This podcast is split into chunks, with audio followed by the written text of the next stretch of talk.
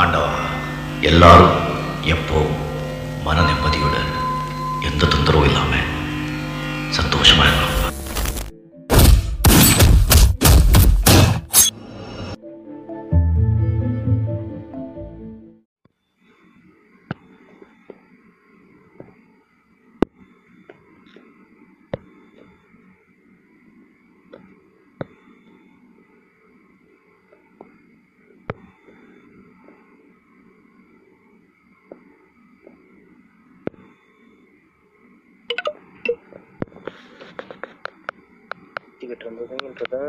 நம்ம இந்த விஷயத்துல பார்க்கணும். ஸோ எண்ணிக்கைக்கே அடங்காத உயிரிழப்புக்கும் பொருளிழப்புக்கும் அதுக்கு பிறகும் 1975 அமெரிக்க படை வியட்நாம்லேருந்து வாபஸ் ஆக்க தொடங்குச்சு. சுதந்திரம் அடைஞ்ச வியட்நாமியர் செய்த முதல் காரியம் செய்கன்ற நகர ஹோசிமின் சிட்டிங்கிற பேர் மாற்றம் தான்.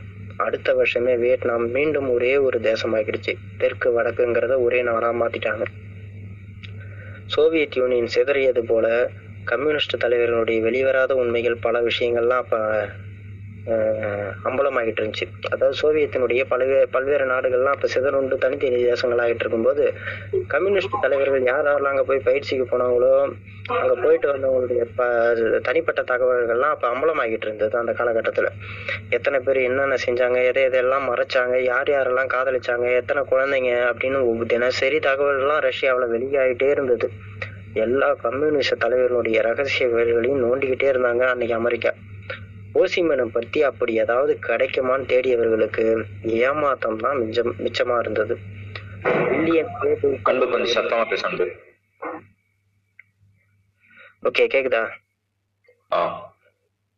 வில்லியம் ஜே டூக்கருங்கிறவர் எழுதிய ஹோசிமனுடைய பயோகிராஃபியில மட்டும் அவர் 2 முறை திருமணம் செஞ்சுக்கிட்டா இருந்தாரு அப்படின்னு சொல்லிட்டு ஹனாயில அவருக்கு ஒரு குழந்தை இருக்குது அப்படிங்கிற ஒரு குறிப்பு மட்டும் இருக்கு. ஆனா அதுக்கு கூட ஆதாரம்லாம் கிடையவே கிடையாது.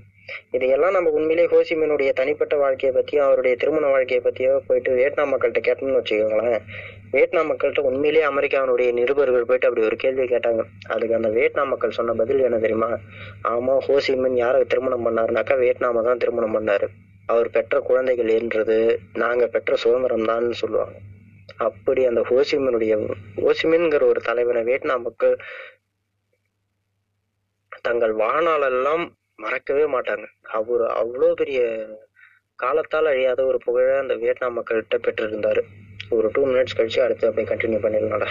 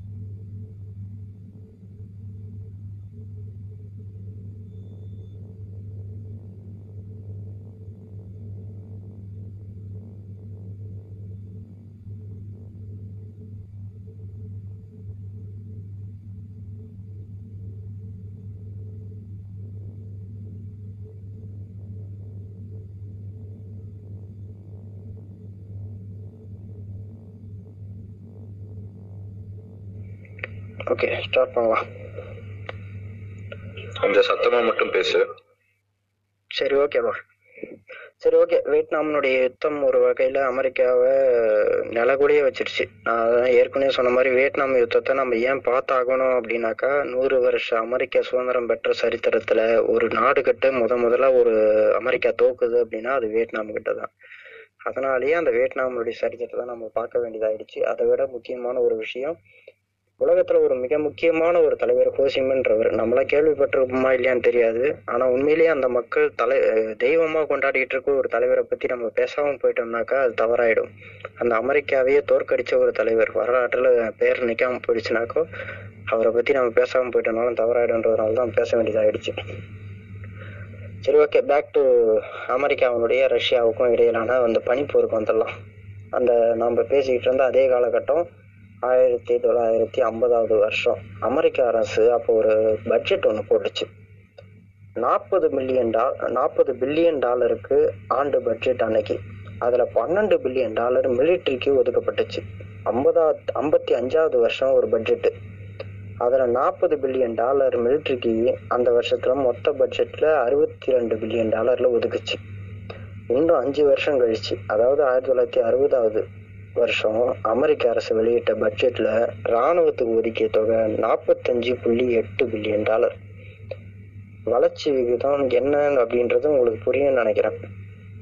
அந்த அளவுக்கு அமெரிக்காவுடைய ராணுவ நடவடிக்கைகள் அதிகமாகிட்டு இருந்துச்சு. அப்போதுதான் கெனடி ஆட்சிக்கு வந்து செய்த முதல் காரியம் ராணுவத்துக்கு ஒதுக்கிய தொகையை இன்னும் அதிகப்படுத்தணும் தான்.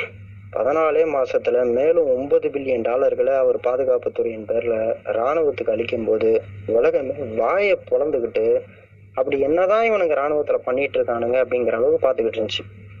அந்த ராணுவ முதலீடு எல்லாம் வெறும் பயத்தினால செய்யப்பட்ட முதலீடுகள் தான் எல்லா அமெரிக்க பொருளாதாரத்துறை அறிஞர்களுமே எழுதியிருக்கிறாங்க. என்ன பயம் அப்படின்னாக்கா சோவியத் ரஷ்யாவுடைய பயம்.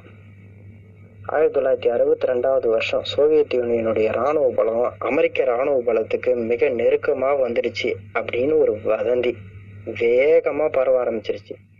சாதாரண ஆயுதங்களை தவிர தொலைதூரம் பாய்ந்து தாக்கக்கூடிய அளவுக்கு ஏவுகணைகளும் அணுகுண்டுகளும் பீரங்கி தாங்கி கப்பல்களும் ரசாயன ஆயுதங்களும் உற்பத்தியில ரஷ்யா தண்ணீரவு அடைஞ்சிடுச்சுன்னு சொல்லி எவனோ ஒருத்தன் கிளப்பி விட்டுட்டான் இப்படி ஒரு வதந்திய. இதனால துல்லியமான பதில் கிடைக்கிறது அமெரிக்காவுடைய உளவுத்துறை CIA கூட இதை பரப்புச்சு அப்படின்னு சொல்றாங்க. ஆனா பரப்புன விஷயம் அந்த அமெரிக்காவுடைய மக்களுக்கும் அந்த அதிபர்களுக்கோ மண்டை குறைச்சலை ஏற்படுத்துமா இல்லையா, சோவியத் யூனியன் எப்படி இதை பண்ணிடலான்னு. அதனாலேயே இதெல்லாம் பண்ண ஆரம்பிச்சது சோவியத் யூனியன். இந்த அளவுக்கு பட்ஜெட்ல ராணுவத்துக்கு மட்டுமே ஒதுக்க ஆரம்பிச்சிச்சு. சரி, எது உண்மைங்கிறது யாருக்கும் தெரியல. ஆனா அமெரிக்கா அந்த வாந்திய முற்றிலுமா நம்ப ஆரம்பிச்சதுங்கிறதான் மேட்ரு. தன்னுடைய இராணுவ பலத்தை ராட்சச பலமா பெருக்கிறதுக்கு முடிவு செஞ்சிருச்சு அப்போது. அதனாலதான் அப்படி சகட்டு மணிக்கு இராணுவ நிதியை ஒதுக்கிக்கிட்டு இருந்தது. முதல் கட்டமா ஹிரோஷிமாவை அழிச்ச அணுகுண்டின் சைஸ்ல அதே சக்தி மிக்க 1500 அணுகுண்டுகளை அமெரிக்கா தயாரிச்சிருச்சு. உங்களுக்கு உண்மையிலே சொல்றேன், ஹிரோஷிமா நாகசாகியில அணுகுண்டை போட்டு அழிச்ச அழிவுங்கிறது உங்களுக்கு எல்லாமே தெரியும். அன்னைக்கு 1500 குண்டுகளை அணுகுண்டுகளை அமெரிக்கா தயாரிச்சது இல்லையா, அந்த 1500 குண்டுகளையே ஒரே நேரத்துல வெடிக்க வச்சாக்கா உலகத்துல இருக்கக்கூடிய அத்தனை நாடுகளிலேயும் இருக்கக்கூடிய முக்கியமான நகரங்களை அழிச்சிடலாம் ஒரே நேரத்துல வெடிக்க வச்சாக்கா. அப்போ அந்த அளவுக்கு இராணுவத்துல மிகப்பெரிய அளவுக்கு தண்ணீர் அடைஞ்சே திறனுன்ற அளவுக்கு அமெரிக்கா வெறி கொண்டு அந்த வேலையை பார்த்துச்சு. இதை தவிர புதுசா 50 அதிநவீன ஏவுகணையும் 80 நியூக்ளியர் ஏவுகணையும் அமெரிக்காவுக்கு வெளியே இருந்து செயல்படக்கூடிய விதமா 90 ரிமோட் ஏவுகணையும் கூட கொசுராலாம் தயாரிக்க ஆரம்பிச்சிருச்சு. இந்த அளவுக்கு இராணுவத்தை மட்டும் பலப்படுத்துறதுக்காக அந்த காலகட்டத்துல மிக தீவிரமா செயல்பட்டு இருந்துச்சு. இத்தனையும் போதாதுனாக்கா சோவியத் யூனியனை மட்டுமே குறி வச்சு அமெரிக்காவில இருந்து ஏவுனாக்கா நேரா மாஸ்கோல போய் தான் வெடிக்கணுங்கிற அளவுக்கு மட்டுமே 1700 ஸ்பெஷல் ராக்கெட்டை தயாரிச்சிச்சு அமெரிக்கா. எல்லாமே ஒரு பயத்துல செஞ்ச காரியம்தான். ஆனா இதுல வினோதம் என்னன்னாக்கா அமெரிக்கா பயந்த அளவுக்கு அப்போ சோவியத் யூனியன் கிட்ட அவ்வளவு பெரிய ஆயுத உற்பத்தி எல்லாம் தண்ணீரவே கிடையாது. மிக குறைந்தபட்சம் 42% அமெரிக்காவுடைய ஆயுத பலத்தை விட குறைந்த அளவு தான் அன்னைக்கு சோவியத்து கிட்ட இருந்தது. இது ஒரு பக்கம் இருக்க, இந்த மாதிரி இராணுவத்துக்கு நிறைய நிதி தேவைப்படுறதுக்காக அந்த எந்த தடையும் இல்லாம அந்நிய வர்த்தகம் மூலமா பெற்றுக்கிட்டே இருக்கிறதுக்காக 100கணக்கான சின்ன சின்ன தேசங்களுக்கெல்லாம் நிதி உதவி செஞ்சு நட்பு நாடாக்கிக்கிற வேலையிலையும் தீவிரமா ஈடுபட்டுக்கிட்டு இருந்துச்சு அமெரிக்கா. 2ஆம் உலகப் போருக்கு பிறகு ஆரம்பித்து விட்ட வேலைன்னா கூட இது கென்னடி ஆட்சிக்கு வந்த போகும்போதுதான் குட்டி நாடுகளை வளைச்சு போடுற காரியம் மிக வேகமா தொடங்குச்சு. அப்படி வளைக்க முடியாத தேசங்கள்லயும் என்னத்தையாவது கழகத்தை உண்டு பண்ணி தன்னுடைய ஆட்சியோ தன்னுடைய பொம்மை ஆட்சியோ உட்கார வச்சிடணும் அப்படிங்கிறதுல மிக தீவிரமாக ஈடுபட்டு இருந்துச்சு அமெரிக்கா. 1954 இதே மாதிரி இன்னொரு காரியம் செஞ்சாங்க. கவுதமாலாங்கிற ஒரு தேசம் கம்ப்ளீட் மெஜாரிட்டியோட மக்களால் அமைக்கப்பட்ட ஒரு ஆட்சியை ஒழிச்சு கட்டிட்டாங்க. அதுவும் எப்படின்னாக்கா, அந்த நாட்டிலேருந்தே ஒரு வேலையில்லாத இளைஞர் படையை கூப்பிட்டு புரட்சி படையினா அவங்களுக்கு பேரையும் வச்சு ஹோண்டராஸுக்கும் நிகரகுவாவுக்கும் அழைச்சிக்கிட்டு போயிட்டு ஆயுத பயிற்சியை கொடுத்து அமெரிக்க உளவுப்படையான CIA இந்த வேலையை ஆத்ம சுத்தியோட செஞ்சிச்சு. பயிற்சி கொடுத்த கையோட 4 அமெரிக்க போர் விமானங்கள்ல அவங்களை ஏற்றிக்கிட்டு கொண்டு போய் கவுதமாலாவில் அழைச்சிக்கிட்டு இறக்கி விட்டு வந்துடுச்சு. புரட்சியை நடத்த வச்சு ஆட்சியில் இருந்த மக்களை தலைவர் ஜேக்கப்னு அர்பன்ஸ்ன்றவரை ஒழிச்சு கட்டிட்டு கான்சாஸில் அமெரிக்காவோட இராணுவ பயிற்சி பெற்ற கர்னல் கார்லோஸ் காஸ்டிலாஸ் ஆர்மாஸுங்கிறவரை அப்படியே கொண்டு போய் தன்னுடைய பொம்மை அதிகாரியாக கொண்டு போய் அதிபராக கொண்டு போய் அந்த நாட்டில் உட்கார வச்சுட்டு வந்துடுச்சு. இதுக்கு என்ன காரணம்னா, கவுதமாலாவில் அதிபராக மக்களால் தேர்ந்தெடுக்கப்பட்டிருந்த ஜேக்கப் அர்பன்ஸுங்கிறவர் ஒரு சோஷலிஸ்ட் இடதுசாரி ஆள்.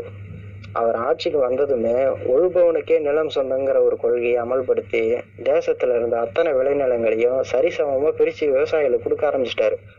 இதில் அமெரிக்காவுக்கு என்ன வருத்தம்னு கேட்குறீங்களா? கவுதமாலாவில் சுமார் 2,34,000 ஏக்கர் பரப்பளவு நிலத்தை யுனைடெட் ஃப்ரூட்ஸுங்கிற அமெரிக்க நிறுவனம் வளைச்சி வச்சிருந்துச்சு. அதில் உற்பத்தியும் அவங்க தான் பண்ணிட்டு இருந்தாங்க. ஒரு சட்டம்னாக்கா எல்லாருக்கும் பொதுவானது தானே, அமெரிக்க நிறுவனங்கிறதுனால விட்டுருவா முடியும்? அதுவும் எவ்வளோ பெரிய நிலம் அது, 2,00,000 ஏக்கர்னாக்கா சும்மாவா? இத்தனைக்கும் அதிபர் அர்பன்ஸு அந்த நிலத்தை கையகப்படுத்துறதுக்காக அந்த நஷ்டஈட கூட நான் அந்த கம்பெனிக்கு கொடுக்குறேன்னு தான் சொன்னார். ஆனால் அதை ஏற்க மறுத்துட்டாங்க. விளைவு ஒரு செயற்கையான புரட்சியை உண்டு பண்ணி அந்த அதிபரை தூக்கிட்டு தனக்கு சாதகமான ஒரு அதிபரை அதே நாட்டில் உட்கார வச்சுட்டு வந்துடுச்சு அமெரிக்கா. இந்த மாதிரியான வேலையெல்லாம் அமெரிக்காவுடைய CIA உளவு அமைப்பு ஆத்ம சுத்தியோடு செய்யறதுல கை தேர்ந்த கில்லாடிங்க. அது நமக்கு வரலாறு முழுக்கவே கிடைக்குதுன்னு வச்சுக்கோங்க. அந்தந்த வருஷத்துல நடந்த விஷயத்துக்காக நம்ம இதை பதிவு பண்றது வேண்டியதா இருக்குது. 1958 ஐசன்ஹவர் தலைமையிலான அமெரிக்க அரசு லெபனானுக்கு ஆயிரக்கணக்கில் கடற்படை வீரர்களை அனுப்பி செய்ததும் இதே மாதிரியான ஒரு விஷயத்துக்காக தான். லெபனான் அப்போ ஒரு அமெரிக்க ஆதரவு அரசு தான் இயங்கிட்டு இருந்துச்சு அப்ப.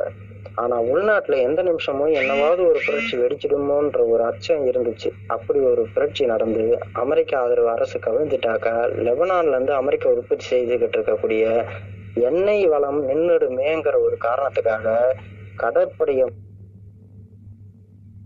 வேகான போர் அச்சுறுத்தி யோசிச்சு பார்த்தோம்னாக்கா இப்ப சொன்ன எந்த நடவடிக்கைகளுமே அத்தனையுமே ஒரு நெட் பிராக்டிஸ் மாதிரி தான் பண்ணுமே அமெரிக்கா.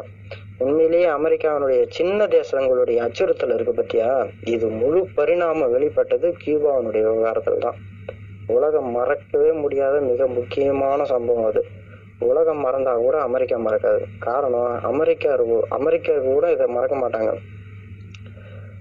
காரணம் என்னன்னாக்கா, வியட்நாமுக்கு அப்புறம் மிகப்பெரிய அடி எங்கேயாவது வாங்குச்சு அப்படின்னாக்கா, வியட்நாமில் கூட 20 வருஷம் போராடி ஒரு அடியை வாங்குச்சு அமெரிக்கா. கியூபாவில் வாங்கின அடி கொஞ்சம் நஞ்சம் கிடையாது. அதனால அமெரிக்கா தன் வாழ்நாள்லேயே மறக்காது கியூபாவை.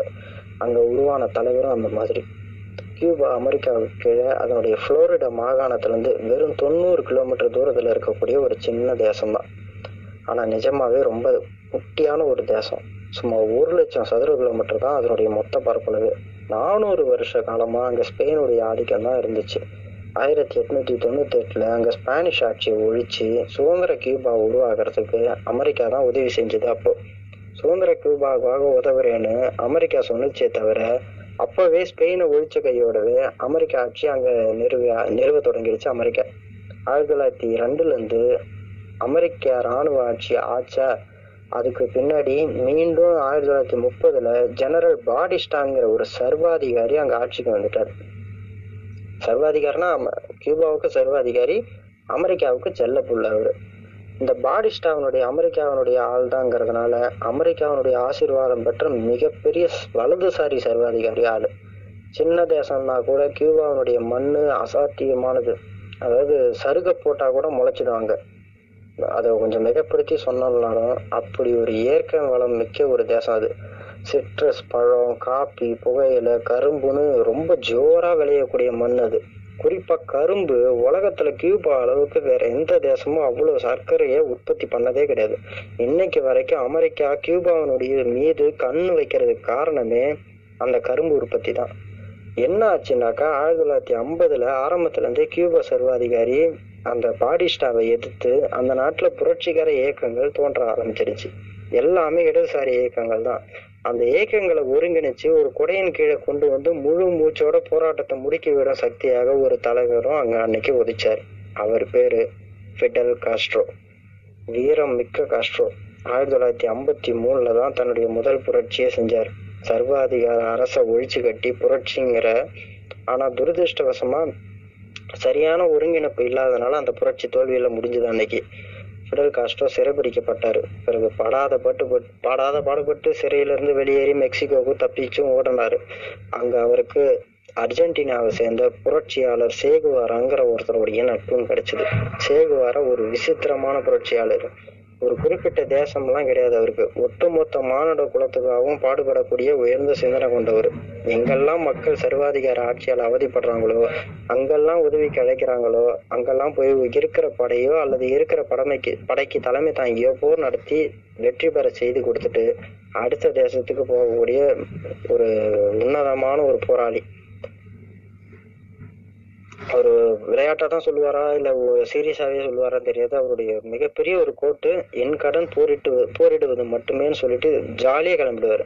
சேவனுடைய வாழ்க்கையே தனியா எழுதப்படக்கூடிய ஒரு விஷயம்தான். இங்க அதெல்லாம் நம்ம தனியா பேச முடியாதுங்கிறதுனால திரும்ப அந்த கியூபாவுடைய பிரச்சனைக்கே போயிடலாம். அப்படிப்பட்ட சேகுவாரோனுடைய நட்பு கிடைச்சதும் ஃபிடெல் காஸ்ட்ரோ அவரை கியூபாவுக்கு வர முடியுமான்னு கேட்டார். இந்த மாதிரி பிரச்சனை சர்வாதிகாரி பாடிஸ்டாவால எங்க தேசமே நில குழிஞ்சு போய் நிக்குது, எங்களுக்கு உதவ முடியுமான்னு கேட்டார். அவஸ்தப்பட்டுக்கிட்டு இருக்கிறது சில ஆயிரம் போராளிகளும் இருக்கிறாங்க, ஆனால் அரசுக்கு அமெரிக்கா பலத்த ஆதரவு கொடுக்குது. இந்த அரசு எதிர்ப்பதுன்னா அமெரிக்காவே எதிர்க்கிற மாதிரி ஆகும், எனக்கு நீ உதவுறியான்னு விலக்கி எல்லா விஷயத்தையும் சொன்னார். கியூபா மக்கள் பாடிஸ்டாவினுடைய சர்வாதிகார ஆட்சியில் படும் கஷ்டங்களை ஏற்கனவே கேள்விப்பட்டிருந்த சேகுவாரா காஸ்ட்ரோவோட கியூபாவுக்கும் வரான்னு ஒத்துக்கிட்டாரு. 2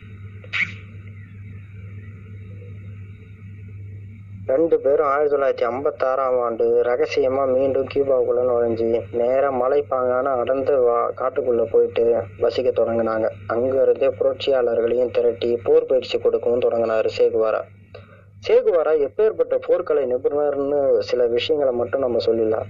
உலகத்துல என்னென்ன விதமான போர் தந்திரங்கள் இருக்க முடியுமோ அத்தனையுமே அவர் கத்துப்படி. ஒளிஞ்சிருந்த அம்பு ஏறுதுல இருந்து கனரக பீரங்கி ஆப்ரேட் பண்ற வரைக்கும் அவருக்கு அத்துப்படி. குறி பார்த்து சொல்றதெல்லாம் மகா சாமர்த்தியசாலி அவரு. அதாவது இந்த கன்னிவெடி யூஸ் பண்ணுவாங்க, கன்னிவெடி யூஸ் பண்றதெல்லாம் எக்ஸ்பர்ட் கோட்டுன்னு என்ன வேணாலும் சொல்லலாம் அவரை. இப்படி அத்தனை போர் தந்திரங்கள்லயுமே அவரு அவ்வளவு ஒரு கில்லி. தனக்கு தெரிஞ்ச அத்தனை வித்தையையும் அவர் கியூபா புரட்சியாளர்களுக்கு அன்னைக்கு வஞ்சனையே இல்லாம கத்துக் கொடுக்க ஆரம்பிச்சிருந்தாரு. மறுபுறம் காஸ்ட்ரோ வீரமிக்க இளைஞர்களை ஒருங்கிணைச்சு அவர்களிடையே தேசப்பற்ற கொழுந்து விட்டு பாடிஸ்டா அரசுக்கு எதிராக பேசுறத, காஸ்ட்ரோ பேசுறது எல்லாருக்குமே தெரியும்னு நினைக்கிறேன், பேசினார்னா கொழுந்து விட்டு எரியும் அப்படி. அந்த அளவுக்கு ஒரு பக்கம் பேச்சின் மூலமா மக்களை கவர்றது, ஒரு பக்கம் அவர்களுக்கு போர் தந்திரங்களை கற்றுக் கொடுக்கறதுன்னு 2 பேரும் சேர்ந்து புரட்சி போராளி படையில அவ்வளவு தேர்ச்சி பெற்று தயாராக்க தொடங்கி ஓரளவு படை தயாரானதும் காடுகளில் ஒளிஞ்சிருந்து திடீர்னு வெளிப்பட்டு கியூபா அரசனுடைய இராணுவத்தை தாக்க ஆரம்பிச்சாங்க. கொஞ்ச காலம் இப்படியே காடுகள்ல இருந்துகிட்டு தாக்குதல் நடத்திக்கிட்டு இருக்கிறவங்க 1 வருஷத்துல முழுமையா மக்கள் ஆதரவு கிடைச்சதும் இவங்க வெட்டுன்னு கிடையாது, நிஜமாவே மக்களுக்காக போராடுகிறவர்கள் மக்களே உணர தொடங்கியிருந்தாங்க. அன்னைக்கு உணர தொடங்கினதுக்கு அப்புறம் நேரா ரைட் ராயலா வந்து சிட்டிலேயே உட்காந்து ஆபீஸ ஓபன் பண்ணி பாடிஸ்டா அரசுக்கு எதிராக போராடுறதுன்னு முடிவு பண்ணி உட்காந்துட்டாங்க. கடும் போராட்டத்துக்கு பிறகு 1959 ஜனவரி 1 தலைநகர் ஹவானாவை ஃபிடெல் காஸ்ட்ரோ கைப்பிடிச்சாரு. சர்வாதிகாரிய பாடிஸ்டா ஓட்டம் பிடிச்சு ஓடலாம். எத்தனையோ கவனமாக இருந்தோம், இப்படி ஆகிடுச்சுன்னு அப்பவே அமெரிக்காவுக்கு செம்ம கடுப்பு. ஒரு ஆள் தான் போனா சரி, இன்னொருத்தன் வந்தான்னு விட்டுருவா முடியும், புதுசா வந்தவன் யாருன்னே தெரியல அமெரிக்காவுக்கு. ஃபிடெல் காஸ்ட்ரோன்னு ஏதோ ஒரு பேர் தான் கேள்விப்படுறோம், எந்த சித்தாந்தத்தை கொண்டவன், எந்த தலைமை தத்துவத்தை கொண்டவன், இவன் அமெரிக்க அட்லீஸ்ட் அமெரிக்காவுக்கு நண்பனா இருப்பானா எதிரியா இருப்பானான்னு எதுவுமே தெரியாம அமெரிக்கா அன்னைக்கு மண்டியை பிச்சுக்குச்சு. ஆனா என்ன இருந்தாலும் நம்மளுடைய ராணுவத்தை ஒழிச்சு கட்டிட்டு இவன் ஆட்சிக்கு வந்திருக்கிறான்னு ஒரு கடுப்பு ரொம்ப உச்சகட்டத்துல இருக்குது. அட்லீஸ்ட் இவன் யாரு, நமக்கு கீழே காலு கீழே இருக்கக்கூடிய ஒரு தேசமாச்சு, இவன் நமக்கு ஆளா எதிரி ஆளா அப்படிங்கறதெல்லாம் மண்டியை பிச்சுக்குச்சு அன்னைக்கு அமெரிக்கா. சரி ஓகேன்னு ஒரு விவரம் தெரியாம மண்டையை பிச்சுக்கிட்டு இருக்க, நீ எக்கேடாவது கட்டுப்போன்னு சொல்லிட்டு விட்டு அமெரிக்கா கொஞ்சம் வேடிக்கையே பார்க்க ஆரம்பிச்சிச்சு. கியூபாவில் இருந்த பாடிஸ்டா அமெரிக்க ஆதரவு பெற்ற அமெரிக்க அரசனுடைய அடிப்படைதான்றது நமக்கு தெரியும், அது வேற விஷயம். உள்நாட்டில் ஒரு கலவரம் நடந்து புரட்சி ஏற்பட்டு அதிபரை தூக்குறாங்கனாக்கா அதுக்கு வேறு பல காரணங்களும் இருக்கு. அவர் அமெரிக்க ஆதரவாளரா இல்லையாங்கிறதெல்லாம் புரட்சியாளர்களுக்கு ஒரு மேட்டரே கிடையாது. அந்த வகையில புரட்சி ஏற்பட்டு ஆட்சி மாறியது கூட சரின்னே வச்சுப்போம். ஆனா புதிய ஆட்சியாளரான பிடல் காஸ்ட்ரோ எந்த மாதிரியான தத்துவத்தை வச்சிருக்கிறாங்கிறதுலதான் விஷயமே இருக்குது. ஏன்னா அவரு இதுக்கு முன்னாடி எந்த ஒரு பிரச்சாரங்கள்லையுமே தான் என்ன ஆளுன்னு அடையாளப்படுத்திக்கிட்டதே கிடையாது. என் மக்கள் வந்து பிரச்சனை, என் மக்கள் வந்துட்டு உழைச்சிக்கிட்டு இருக்காங்க, அவர்களுக்கான தகுந்த கூலிகளோ எதுவுமே வழங்கப்படவில்லை, அவர்களுக்கான நிலங்கள் வந்துட்டு இன்னொரு முதலாளிகளுக்கு போய்கிட்டு இருக்குங்கிறத மட்டும்தான் ஓரளவுல அவருடைய சித்தாந்தமா பேசப்பட்டுக்கிட்டு இருக்கு. இதை மட்டும் வச்சு அவர் யாருன்னு முடிவு பண்ண முடியாம அமெரிக்கா பிச்சுக்கிட்டு இருக்கு மண்டைய. சரி ஓகே, சாதாரணமா புரட்சியாளர்கள்ன்றவருடைய பின்னணியெல்லாம் பார்த்தோம்னாக்கா எல்லாருமே அடித்தட்டு வர்க்கத்துல இருந்து எழுந்து வந்தவங்களாதான் இருப்பாங்க. படிப்பு, சாப்பாடு, உத்தியோகம்னு எல்லா அம்சத்திலையுமே கஷ்டப்படக்கூடிய ஒரு குடும்பத்தை சார்ந்தவங்களாதான் இருப்பாங்க. தன்னுடைய கஷ்டத்தை விட தன் சமூகம் படக்கூடிய கஷ்டம் தான் அப்போ அவங்களுக்கு பெருசா தெரியும், தெள்ள தெளிவா தெரியும். கஷ்டப்படக்கூடிய மக்களுடைய அவலத்தை துடைக்கிறதுக்காக தான் கத்தியோ துப்பாக்கியோ ஏந்தி புரட்சியில ஈடுபடவும் செய்வாங்க. ஆனா கொழுத்த பணக்கார குடும்பத்தை சேர்ந்த யாராவது சொத்து சுகங்கள் எல்லாம் திறந்து காட்டுல வச்சுக்கிட்டு மக்களுக்காக போராடியதை கேட்டிருக்கீங்களா? பிடல் காஸ்ட்ரோ அந்த ரகத்தை சேர்ந்தவர், பிறவி பணக்காரர். 1926 ஆகஸ்ட் 13ஆம் தேதி காஸ்ட்ரோ பிறக்கும்போது, 26 இல்லை 27ஆம் தேதியில் அவர் பிறந்த வருஷம் சரியா தெரியல, சரி சொல்றான், சுமார் 23,000 ஏக்கர் நிலம் அன்னைக்கு கியூபால அவங்களுக்கு சொந்தமா இருந்துச்சு. அத்தனையும் கரும்பு வயல். கியூபாவில் விரல் விட்டு எண்ணக்கூடிய பெரும்பாலும் பணக்காரங்கள்ல அவருடைய தந்தையும் ஒருத்தர். இத்தனைக்கும் ஸ்பெயின்ல இருந்து ஒரு விவசாய கூலியா கியூபாவுக்கு வந்தவங்க அவங்க. தன்னுடைய சொந்த முயற்சியில முன்னேறி பண்ணையாரானவர் அவங்களுடைய தந்தை. ஃபிடல் ஒரு பணக்காரர் வீட்டு பிள்ளையா பிறந்த போதும் அவருடைய தந்தை அவரை பணக்கார குழந்தையாலாம் வளர்க்கல. அது போக மிக சின்ன வயசுலயே கரும்பு தோட்டத்துல ஒரு எடுபிடி வேலையாளா போகிறதுக்கு ஃபிடல் அனுப்பி வச்சிருந்தாரு. அதாவது 5 வயசுலயே பையன் படிக்கணும்னுலாம் அவர் நினைக்கவே கிடையாது. வேலை செய்ய பழகிக்கணும், உழைப்புக்கு அஞ்சக்கூடாது, தோட்டத்தை பராமரிக்க தெரிஞ்சா போதும்ன்றது அளவுக்குதான் அவங்க அப்பா நினைச்சிருந்தாரு. ஆனா 6-7 வயசுலயே ஃபிடலுக்கு படிப்பு மேல பயங்கர ஒரு ஆசை வரவே அவங்க அப்பா கிட்ட கேட்டு உள்ளூர் பள்ளியில சேர்ந்து பார்ட் டைமா படிக்க ஆரம்பிச்சிருந்தாரு. ஒரு பக்கம் வயல் வேலை, மறுபக்கம் படிப்புன்னு ரெண்டு விஷயத்திலுமே அவர் பயங்கர சூரரா இருந்தாரு. அப்ப பையனுடைய படிப்பை அவங்க அப்பா தடுக்கல. அதனால ஃபிடல் மெல்ல மெல்ல பள்ளி கல்வியை முடிச்சு ஹவானா யூனிவர்சிட்டியில சட்டம் படிக்கவும் போயிட்டாரு. சட்டக்கல்லூரியில இருக்கும்போது அவருக்கு அரசியல் ஆர்வம் ஏற்பட்டுருச்சு. கியூபாவின் புராதன ஆர்த்தடாக்ஸ் கட்சின்னு ஒண்ணுல உறுப்பினராகி ஏழை மக்களுக்கு இலவசமா சட்ட உதவிகள் செய்யறதுக்கு தொடங்கினாரு.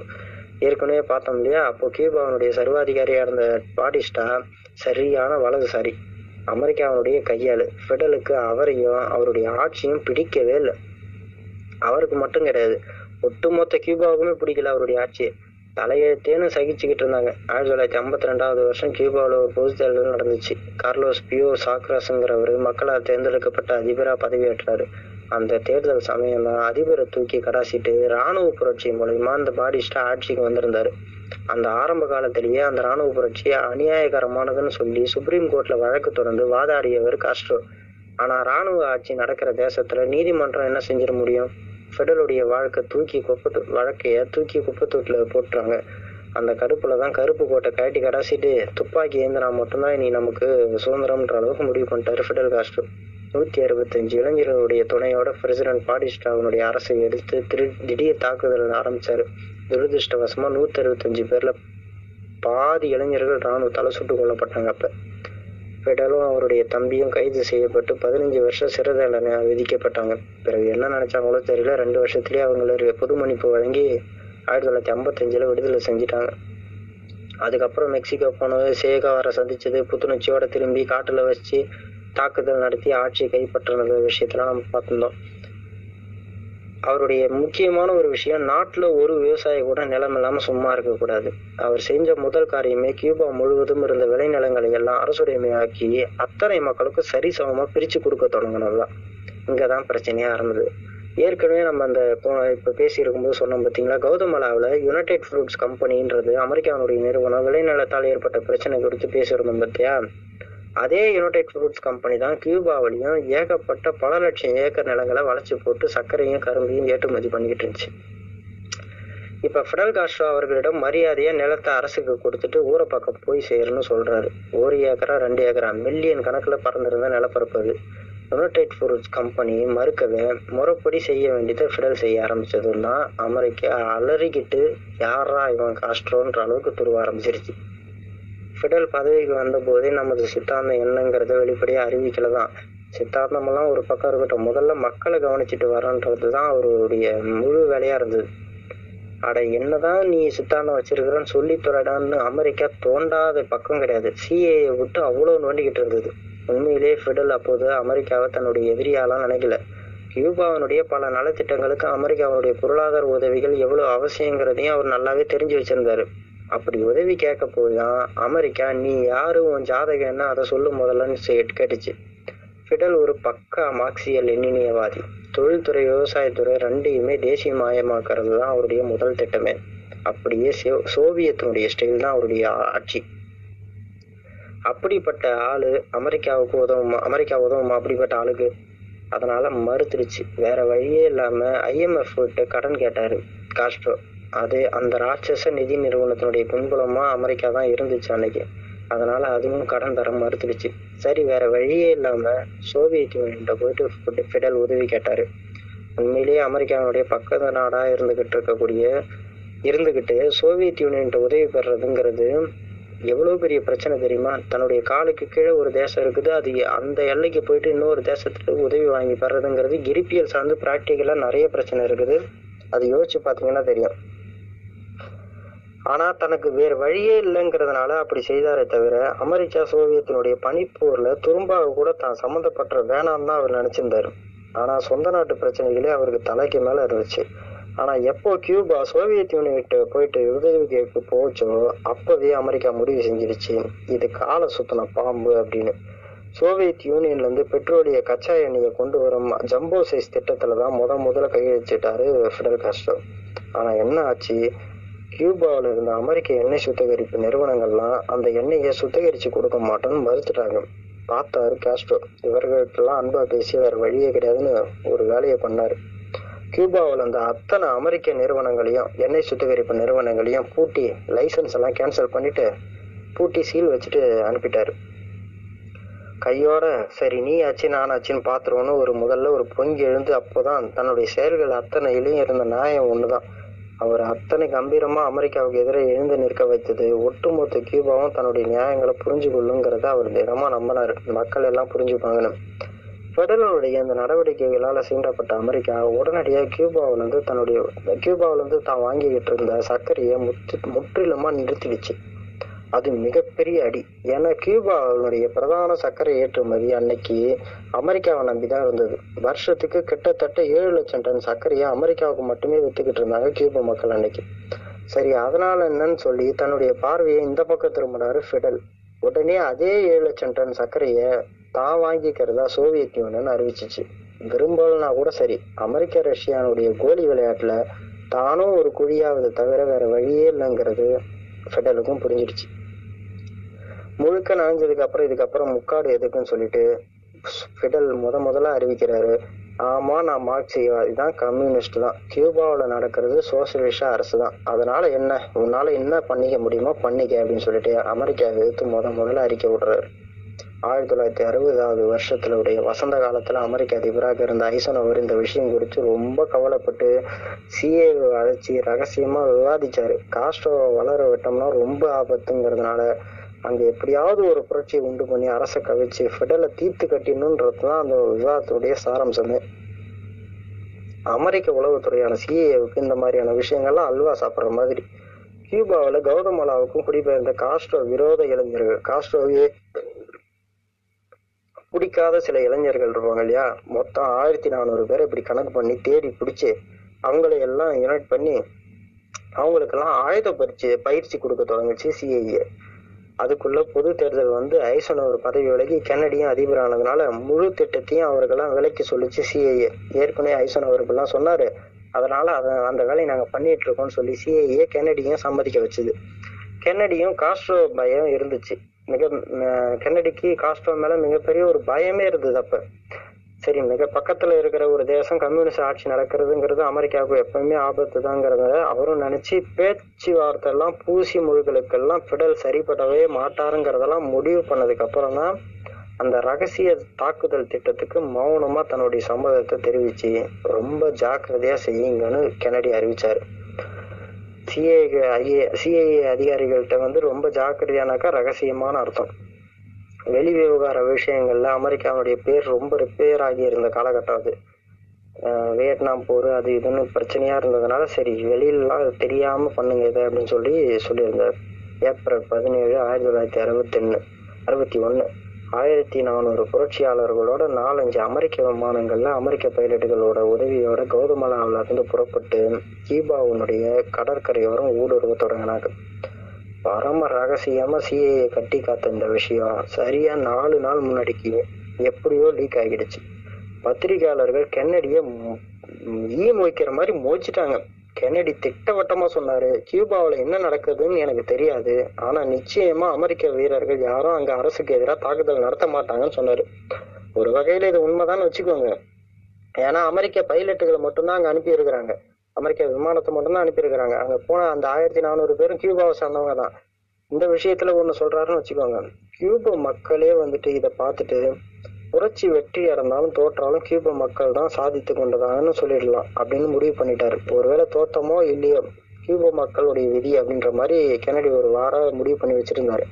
அமெரிக்காவுக்கு ஒரு சம்பந்தமும் இல்லைன்னு சொல்லிடலான்றதுதான் அவருடைய ஐடியாவா இருந்தது. சிஏஏனுடைய புரட்சி வெற்றி அடையும்னு கென்னடி நம்பினாரு. சிஏஏ இந்த மாதிரி அவங்க 1400 பேரை அனுப்பி அந்த பெடரல் காஸ்ட்ரோவுடைய ஆட்சியை அவங்க கலைச்சிருவாங்கன்னு தான் நம்பிட்டு இருந்தாரு. ஆனா நடந்தது வேற. காஸ்ட்ரோவனுடைய முழு திறமை என்னங்கிறதையே அன்னைக்கு கணிக்க தவறிடுச்சு சிஏஏவும் கென்னடியும். அவருடைய மக்கள் செல்வாக்குங்கிறதெல்லாம் கொஞ்சம் நஞ்சம் கிடையாதுங்க. நீங்கெல்லாம் நம்ம அன்னைக்கு காலகட்டத்தில் நம்ம பேசிக்கிட்டு இருக்கோம், இன்னைக்கு நம்ம உட்காந்து இந்த ஸ்பேஸ்ல பேசிக்கிட்டு இருக்கும்போது நான் சொல்றேன், பெடல் காஸ்ட்ரோ தான் உயிரை இறக்குற வரைக்கும் அவர் தான் கியூபாவனுடைய அதிபராக இருந்தார். அதுக்கப்புறம் எத்தனையோ பேர் அமெரிக்காவுக்கு அதிபராக வந்தாங்க போனாங்கன்றதெல்லாம் மாறிடுச்சு. தான் இறக்குற வரைக்கும் பெடல் காஸ்ட்ரோ அன்னைக்கு கியூபாவனுடைய அதிபராக இருந்துட்டு போனாரு. அவருடைய மக்கள் செல்வாக்கு முன்னாடி அமெரிக்காவால ஒண்ணுமே பண்ண முடியல. நான் இப்ப சொன்ன பாத்தீங்கன்னா இந்த 1400 பேரை கொண்டு போயிட்டு அமெரிக்காவினுடைய சிஐஏ அந்த கடற்கரையோர கியூபா மக்கள்ல இறக்கி விட்டு புரட்சி உண்டு பண்ண பாத்துச்சுன்னு அந்த 1400 பேரையும் மக்களே விரட்டி அடிக்க தொடங்கினாங்க. யார பாத்துறா நீ தப்பா சொல்ல வந்தன்னு சொல்லிட்டு தமிழ் சினிமாவை நடக்கிற மாதிரி நடந்துச்சு அன்னைக்கு. அது 1400 பேர்ல ஒருத்தரை கூட உசுரோட வெளியிலே வரல, அத்தனை பேரையும் கொண்டு போட்டாங்க. ஏன் அந்த அன்னைக்கு வந்தாங்களே அந்த 4 விமானங்கள் அந்த அமெரிக்க பைலட்டுகளையுமே கொண்டுட்டாங்க. இதை கூட அமெரிக்கா அன்னைக்கு அமெரிக்கா அந்த பைலட்டுகளுடைய குடும்பங்களுக்கு சொல்லாம மூடியும் மறைச்சுதான் அன்னைக்கு அமெரிக்கா அது. ஏன்னா வெளியில தெரிஞ்ச அமெரிக்க பைலட்டுகள் அது ஏன் போனாங்கன்னு சொல்லி கேட்பாங்கன்னு சொல்லிட்டு மூடியும் மறைக்கவும் செய்யுது சிஏஏ. இப்படி கொஞ்சம் நஞ்ச தகுதிகளை கியூபாவில் அது பண்ணவே இல்லை. அவ்வளவு வேலைகளையும் பண்ணிட்டு மூக்கூடப்பட்டு வெளியில வந்துச்சு அமெரிக்கா அன்னைக்கு. இது அவ்வளோ பெரிய பிரச்சனை ஆச்சு. அமெரிக்க மீடியாலாம் தோண்டி துருவி எவ்வளோ வேலையை பண்ணி பார்த்துச்சு. சிஏஏ வந்து நியூயார்க் டைம்ஸே வந்துட்டு அந்த டைமில் அவ்வளோ பத்திரிகைகளை எழுதி ஆரம்பிச்சிருச்சு இந்த 4 அமெரிக்க பைலட்டுகள் என்னதான் ஆனாங்கன்னு. ஆனாலும் கென்னடியால் எதுவுமே சொல்ல முடியல. வழக்கமான தன்னுடைய கவிதைத்துவமான பேச்சாலையும் பூசி மொழிகிற பேச்சாலையுமே அன்னைக்கு அமெரிக்க மக்களை சமாதானப்படுத்திக்கிட்டே இருந்தார். ஒரு கட்டத்தெல்லாம் மீறி அந்த செய்தியை வெளியிடாம இருந்தீங்கன்னாக்கா ஒரு தேச சேவையா இருக்கும் இது அப்படின்னு சொல்லிட்டு அந்த பத்திரிகை ஆபீஸ்களெல்லாம் வெள்ளை மாளிகையில இருந்து லெட்டர் போனதெல்லாம் ஒரு வரலாறா இருந்தது. சரி, ஓகே, எப்படியானாலும் கியூபா விவகாரத்துல அமெரிக்கா தன்னுடைய மூக்க உடைச்சிக்கிச்சுங்கிறது தான் பட்டவர்த்தனமான உண்மை. கேஸ்ட்ரோங்கிற தனி மனிதனுடைய மக்கள் செல்வாக்கு எத்தையதுங்கிறத சரியா அன்னைக்கு கணிக்காம விட்டது அமெரிக்காவுடைய தோல்விக்கு காரணமா இருந்தது. ஓகே, கெனடி அதிபரான சூட்லேயே வியட்நாம் யுத்தம், கியூபா கலாட்டான ரெண்டு பக்கங்களையும் அடி வாங்கி ஹெவியாக பார்த்துட்டோம். வேறு யாராவது இருந்தாக்கா அந்த ரெண்டு விவகாரங்களோட முட்டிக்கொள்றதுலேயே பதவி காலத்தை கழிச்சுட்டு அக்கடான ஊரை பக்கம் போய் இப்போ சேர்ந்துருப்பாங்க. ஏன்னா வியட்நாம் யுத்தமும் சரி, கியூபாவுக்கு உண்டான நெருக்கடியும் சரி, அந்த ரெண்டு நாடுகளோட அமெரிக்காவுடைய உறவை பாதிச்சுங்கிறத மீறி இன்னொரு பரிணாமத்தையும் கொண்டுச்சு. ரஷ்யாவுடனோட பனிப்போரனுடைய மறைமுகமான வெளிப்பாடுகள் தான் இது. ஏன்னா ரெண்டுமே கம்யூனிஸ்ட் தேசம். இங்கே ரெண்டும் அடி வாங்கிட்டோம் அப்படின்னாக்கா ரஷ்யாவிட்டே நேரடியாக அடி வாங்கிற மாதிரியான ஒரு அவமானத்தை தான் கொடுத்துச்சு அன்னைக்கு அமெரிக்கா கிட்ட. ஆனால் கெனடி கெட்டிக்காரர் அயலூர் விவகாரங்களில் சறுக்கல் ஏற்படுகிறதுனாக்கா உள்நாட்டில் சில நல்ல காரியங்கள்லாம் செஞ்சு உடனே அதை ஈக்குவல் பண்ணிடுவார். அவர் தன்னுடைய அதிகாரிகளுக்கெல்லாம் அளிச்சிருந்த முதல் கட்டளையே இதான் அர்த்தம் என்னன்னாக்கா, சொந்த தேசத்து மக்களை எப்பவும் சந்தோஷத்திலேயே வச்சிருக்கிறது மூலமாக வெளி தேசங்கள்ல என்ன ஆட்டம் போட்டாலும் உள்ளூர் மக்களுடைய தன்னுடைய சப்போர்ட்டை தக்க வச்சு கொள்ள முடியுங்கிறது தான். அதுபடி பதவிக்கு வந்த சூட்லேயே அவர் சில உருப்படியான திட்டங்களையும் வகுத்து கொடுத்திருந்தார். நாட்டில் 60 வயசுக்கு மேற்பட்ட யாரா இருந்தாலும் சரிதான், அவங்களுக்கு மருத்துவ உதவிகள்ன்றது அரசே முன்னின்று சுலபமா செஞ்சு தரும். அதுல மிக முக்கியமானது வெறும் மெடிக்கல் செக்அப் மட்டும் கிடையாது, கேம்ப் போடுற மாதிரிலாம் கிடையாது. இது பனிக்காலத்துல சளி பிடிச்சாலும் சரிதான், இதய பிரச்சனையானாலும் சரிதான், மூளை பிரச்சனையானாலும் சரிதான், சிறுநீரக பிரச்சனையானாலும் சரிதான், இன்னும் என்னென்ன பணம் புடுங்கக்கூடிய பிரச்சனை வந்தாலும் சரிதான், மூத்த குடிமகனா நீ, சீனியர் சிட்டிசனா நீ, உடனே உனக்கு முதல் மரியாதை. எளிய ஃபார்மாலிட்டிஸ்ல மிகச்சிறந்த தரத்திலான மருத்துவ உதவிகள், நம்ப முடியாத அளவுக்கு குறைஞ்ச செலவு, யாருமே கியூவில்லாம் நிற்க தேவையில்ல, கவர்மெண்ட் ஆஸ்பத்திரி தானான்னு கேவலமாகவும் நினைக்க தேவையில்ல, எல்லாமே சர்வதேச தரத்தில் ஆஸ்பத்திரியில முதல்ல அங்கேயே சிகிச்சை கொடுக்க முடியும். இந்த இன்னைக்கு இருக்கக்கூடிய அமெரிக்காவுடைய சுகாதாரத்துறை கட்டமைப்பு, சீனியர் சிட்டிசனுக்கான அந்த ஃபர்ஸ்ட் பிரின்சிபல் செட்டப்பை கெனடி அப்போ கொண்டு வந்திருந்தார். இது தவிர இன்சூரன்ஸ் துறையிலையும் முதியோருக்கு அதி அற்புதமான திட்டங்களை அன்னைக்கு கொண்டு வந்திருந்தார் கெனடி. அது மூலயமா அன்னைக்கு அமெரிக்காவில் இருந்த அத்தனை பெருசுங்க மத்தியிலையும் அவர் தேவ தூதுவனாகவே கருதப்பட்டார். கல்வித்துறைக்கெல்லாம் நிறைய பணம் ஒதுக்கி எக்கச்சக்க மானியங்களை அளிச்சு பள்ளி கல்வி தொடங்கி பல்கலைக்கழக கல்வி வரைக்கும் எல்லாமே மிகச்சிறந்த தரத்தில் அமைகிறதுக்கு வழிவகுத்தது இன்னொரு சாதனை கெனடிக்கு. அமெரிக்கா அதுக்கு முன்னாடி பாத்திராத அளவுக்கு கல்வித்துறை அங்கே கெனடி காலத்தில் ஜோராக செழிச்சதுங்கிறதையும் நம்ம பதிவு பண்ணியே ஆகணும். ரொம்ப முக்கியம், பாடத்திட்டத்தில் அவர் வற்புறுத்தி புகுத்திய பல மாற்றங்கள், வாழ்க்கைக்கு உதவாத எதுவுமே பாடத்தில் இருக்கக்கூடாதுங்கிறதுல கெனடி மிக கராராக இருந்தார். அதை விட முக்கியம், யார் என்ன படிக்க விரும்பினாலும் சரி உடனே அதுக்கான வாய்ப்பு ஸ்காலர்ஷிப்போட சேர்த்தே கிடைக்கும்.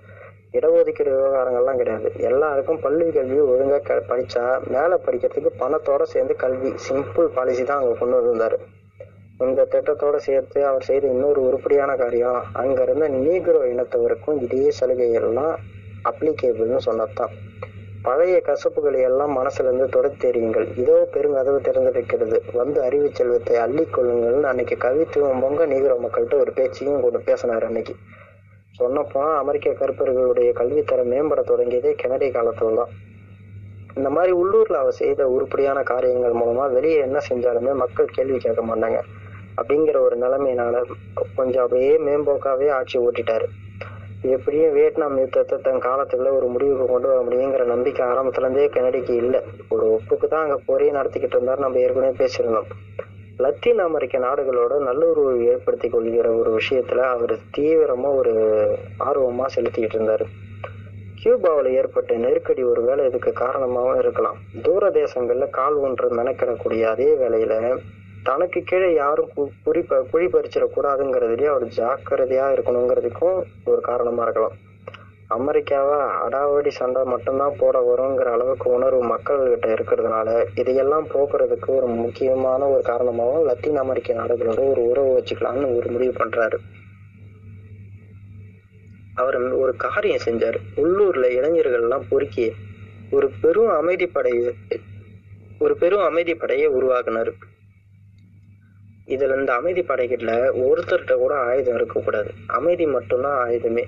அவர்களுடைய பணியெல்லாம் என்னன்னாக்கா, அதிபர் சுட்டி காட்டக்கூடிய நாடுகளுக்கெல்லாம் போறது, அங்க அமெரிக்காவுடைய நட்பை பத்தி அங்க எடுத்து சொல்றது, உருப்படியா அங்க இருக்கக்கூடிய உள்ளூர் பிரச்சனைகள்லாம் தீர்க்கிறது, பிரதிபலன்லாம் எதுவுமே எதிர்பார்க்க கூடாது, அங்க இருந்து அன்னைக்கு இருக்கக்கூடிய இந்த ஏழைகளுக்கெல்லாம் உதவுறது, அன்னை தெரேசா எப்படி இங்க வந்துட்டு ஏழை மக்களுக்கு உதவி செய்யறதோ, நோய்வாய்ப்பட்டவர்கள் உதவி செய்யறதோ அந்த மாதிரி அமைதிப்படை போயிட்டு ஒவ்வொரு நாடுகளுக்கும் போயிட்டு உதவி செய்யணுங்கிற மாதிரி ஒரு குழுவை அனுப்புறாரு. இந்த குழு மூலயமா என்ன பண்றாருனாக்கா அமெரிக்கா மீது மக்களுக்கு ஒரு நன்மதிப்பை உலக நாடுகள் மத்தியில உருவாக்குறதுக்கான ஒரு வேலையை செய்யற மாதிரி அவர் மிகப்பெரிய காரியம் செஞ்சார். உண்மையிலே சொல்ல போனாக்கா அன்னைக்கு அந்த போன அமைதி படைகள்லாம் சில நல்ல காரியங்களே அந்தந்த நாடுகளிலேயே செஞ்சாங்க. அதன் மூலிமா ஒரு நல்ல பேரும் அன்னைக்கு கிடைச்சிருந்தது. கென்னடியை பத்தி உலக அளவுல ஒரு பேரும் கிடைச்சது.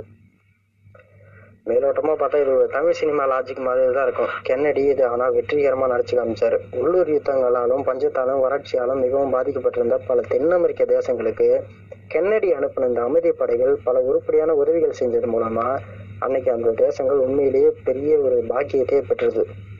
இந்த காரியங்கள்லாம் வெற்றிகரமா செஞ்சுக்கிட்டு இருந்த அதே சமயம் இன்னொரு மிக முக்கியமான காரியம் நகர்த்தினாரு கென்னடி. அது அமெரிக்காவில் வளர்ந்துகிட்டு இருந்த கம்யூனிஸ்ட் கட்சியையும் தொழிற்சங்கங்களையும் தட்டி வைக்கிறது. இன்னைக்கு வரைக்கும் அமெரிக்காவினுடைய அதிமுக்கிய அதிபர்னு அவர் புகழப்பட்டுறதுக்கு மிக முக்கியமான காரணம் இதுதான். கம்யூனிஸ்ட் கட்சிகளுடைய ஒரே பலம் தொழிலாளர் சமூகம் தான். அதனால அமெரிக்க தொழிலாளர்களுடைய அத்தனை எதிர்பார்ப்புகளையும் அரசே தீர்த்து வச்சு விடும் பட்சத்துல அவங்க ஏன் இயக்கத்துல இருந்து விலக்கி வைக்கிறது சுலபம் தானே அப்படின்னு கணக்கு போட்டார் கென்னடி. அதுபடி தொழில்துறையினுடைய அடிமட்ட ஊழியர்கள் இருந்து ஆரம்பிச்சு யூனியன் லீடர் வரைக்கும் ஒருத்தர் விடாம விசாரிச்சு அவங்களுடைய தேவை என்ன உடனுக்குடன் தீர்த்து வைக்க தனியா ஒரு டிபார்ட்மெண்ட்டே அமைச்சார் கென்னடி.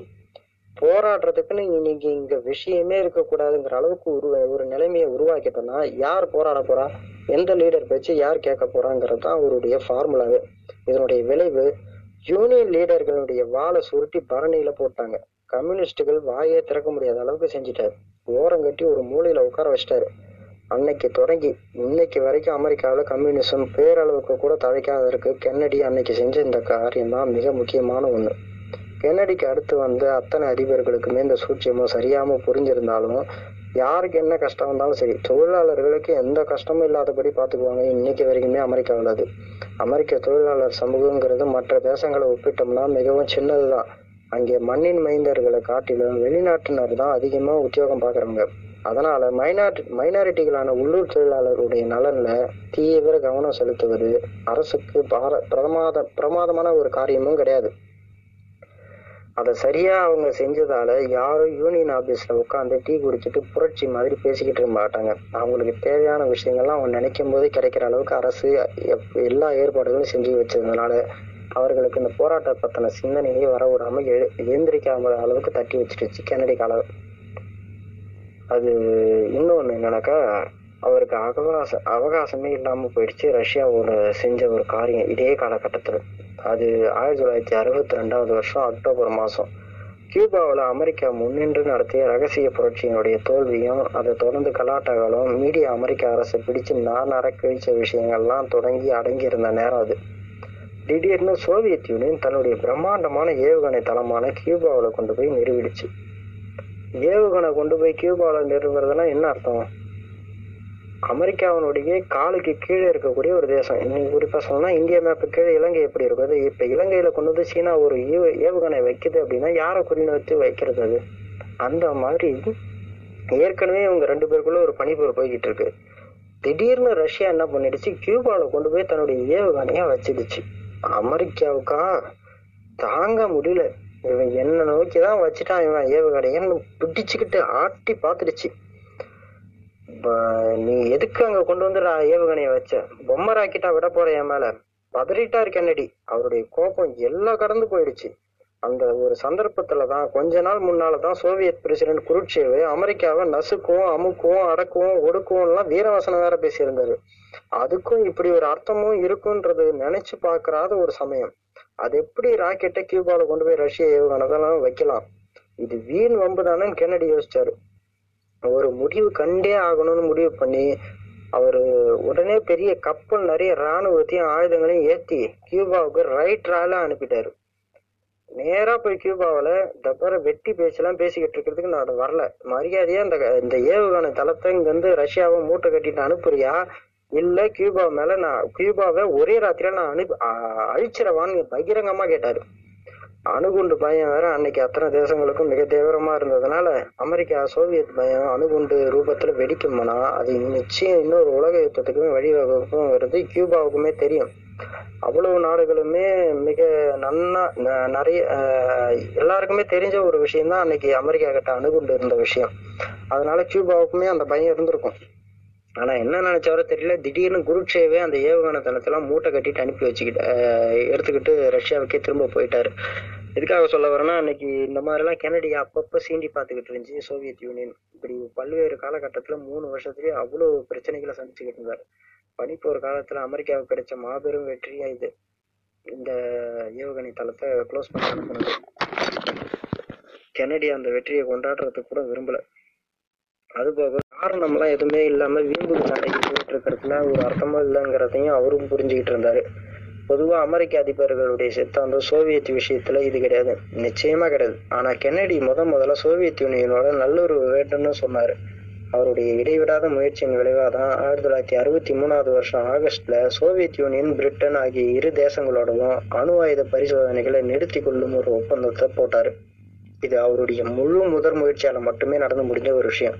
இதனாலேயே கென்னடி அவர் மிகவும் போற்றத்தக்கக்கூடிய ஒரு தலைவராக உலக அளவில் பார்க்கப்பட்டாரு. அன்னைக்கு ஒட்டுமொத்த உலகமும் கென்னடியை கொண்டாடியது இந்த ஒரு காரணத்தால்தான். அதுக்கு முன்னாடி இருந்த எந்த ஒரு அமெரிக்க அதிபராலும் சாதிக்க முடியாத ஒரு மிகப்பெரிய செயல் இது.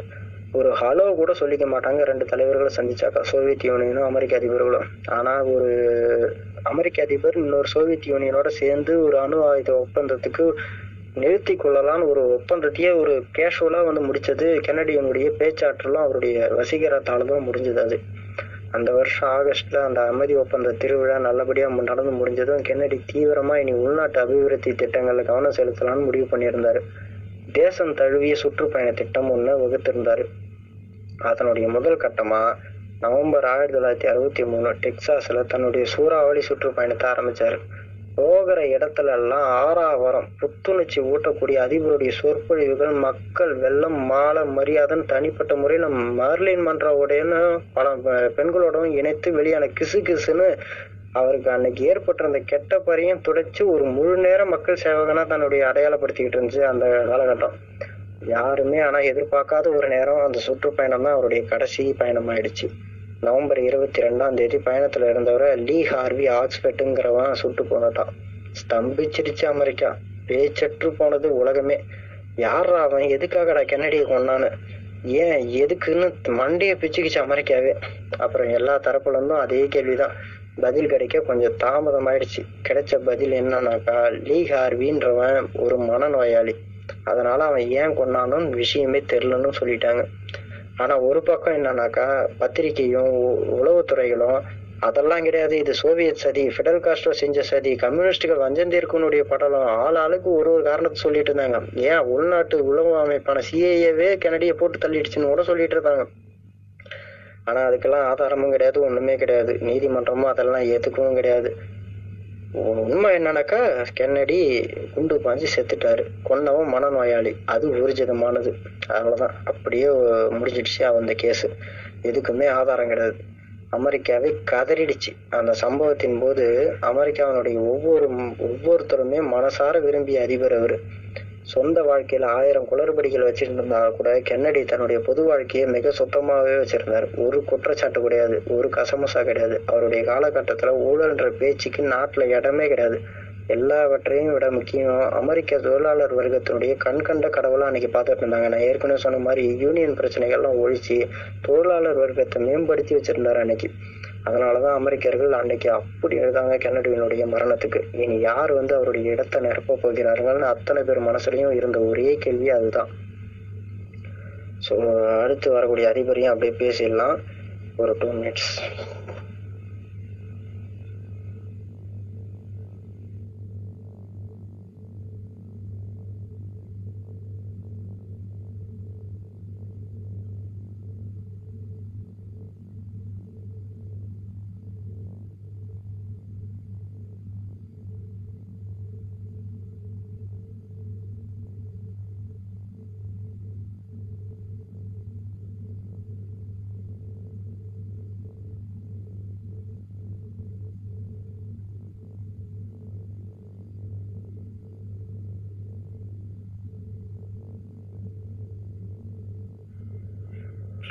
Pradeep, already more than 1 hour ஆயிடுச்சு. ஓகேவா, அன்புக்கு கண்டினியூ பண்றேன், ஏன்னா ரொம்ப லேட் ஆயிருப்போது.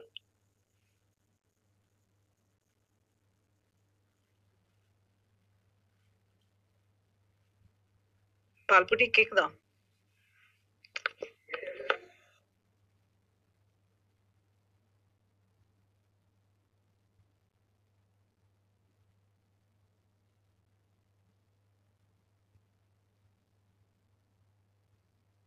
ਮੈਂ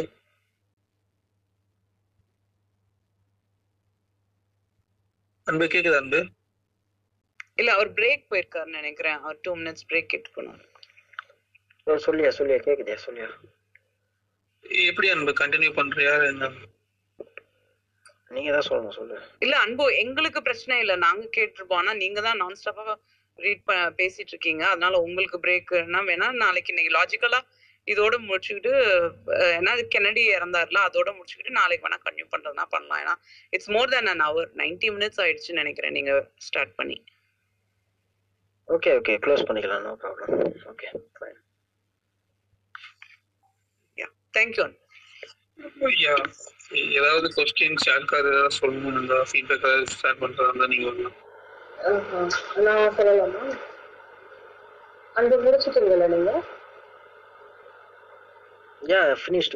சொல்லுங்க. நான் எல்லாமே கவர் பண்ணிட்டீங்க. ஜானஸ் அவரை பத்தி இவ்வளவு டீடைலா கவர் பண்ணி நான் நினைச்சு பார்க்குற மாதிரி நான் கம்ப்ளீட்டா கவர் பண்ணிட்டேன். எனக்கு தெரிஞ்சு இதை மட்டும் நான் கொஞ்சம் ஷேர் பண்றேன். லைக் ஆப்ரேஷன் வந்து நீங்க கேள்விப்பட்டிருப்பீங்கல்ல, கியூபாக்கு அமெரிக்காலேயே சென்ட் பண்ணது. லைக் ஃபெடரல் காஸ்ட்ரோட தாடி வளராம பார்த்துக்கிறது, அவரோட சிறுத்துல பாய்சன் வைக்கிறது, இது மாதிரி ரொம்ப ஸ்டூபிடிட்டியான நிறைய ஆப்ரேஷன் ட்ரை பண்ணாங்க. அது கம்ப்ளீட் அது சக்சஸ் ஆகலை. அதனால பண்றதாங்க லைக் அதே மாதிரி அப்போலோ 11 ஜானஸ் கென்னடி தான் வந்து இனிஷியேட் பண்ணாரு. அவர் 1961 வந்து ஒரு ஸ்பீச்சே கொடுத்தாரு which is to go to moon. அதுதான் லேட்டர் அவர் இறந்ததுக்கு அப்புறம் அப்போலோ 11 ஃபர்ஸ்ட் மூன் போன கிராஃப்ட். அதுதான் வேற என்ன சொல்றேன் இன்னொரு விஷயம் வியட்நாம் பத்தி பேசினதுனால சொல்றேன். அந்த நேபாள் கேர்ளோட போட்டோகிராஃப் வேர்ல்டு வைட் ஸ்ப்ரெட் ஆனது எல்லாருக்கும் தெரியும் நினைக்கிறேன். அந்த போர்ல அவங்க போட்ட அந்த பாம்னால மொத்தமா அந்த உடம்பெல்லாம் வந்து அந்த ஒரு சின்ன பொண்ணு ஐ திங்க் 9 year கேர்ள் நினைக்கிறேன். அவ்வளவு நிறைய சில்ட்ரன் வந்து அந்த ரோட்ல பிரிச்சு ஓடி வருவாங்க. பின்னாடி சோல்ஜர்ஸ் மிலிட்ரி சோல்ஜர்ஸ் இருப்பாங்க. அந்த போட்டோகிராஃப் வந்து யூஎஸ் பப்ளிக் அது வரையும் வியட்நாம்ல இவ்வளோ வஸ்டா நடக்குதுன்ற இது தெரியாது. நிறைய போட்டோகிராஃப் வெளியே வந்தது அப்புறம் பெரிய ஐடியா இருந்தது. அது ஒரு இன்சிடென்ட் நான் மென்ஷன் பண்ண நினைச்சேன். தென் இது வந்து லைக் 64 ஹவர்ஸ் நீங்க சொல்லணும்னு நினைக்கிறேன். டெலாஸ்ல வந்து லாஸ்டா ஜானஸ் கென்னடி அவர் அங்க விசிட் பண்ணி இருந்திருப்பாரு. அப்போ 3 shots ஒரு கண்ண 3 bullets அதனால அவர் ஒன்னு I think 4 and 1 in the chest நினைக்கிறேன். Shot dead. அது 3 bullets, 4 bullets, 5 bullets எந்த வரலுமே அது ஒரு கான்ஸ்பிரசி இருந்துகிட்டே இருக்கு. அது எங்க சொல்லப்பட்டதுன்னு பார்த்தீங்கன்னா text floor of a library அந்த இடத்துல எல்லாம் அந்த அட்டாக் நடந்தது.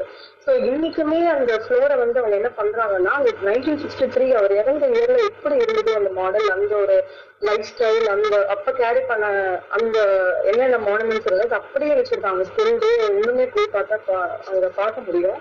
அது ஒரு இன்ட்ரெஸ்டிங் ஃபேக்டர் என்னன்னா அந்த மியூசியம்ல வந்து ஒரு போட்டோகிராஃப் இருக்கு ஒரு வால்ல இருக்கு. அது என்னன்னு பாத்தீங்கன்னா ஒரு 16-year-old ஒரு அமெரிக்கன் வந்து ஜானஸ் கென்னடிக்கு வந்து ஹேண்ட்ஷேக் பண்ணி ஒரு போட்டோகிராஃப் இருக்கும்.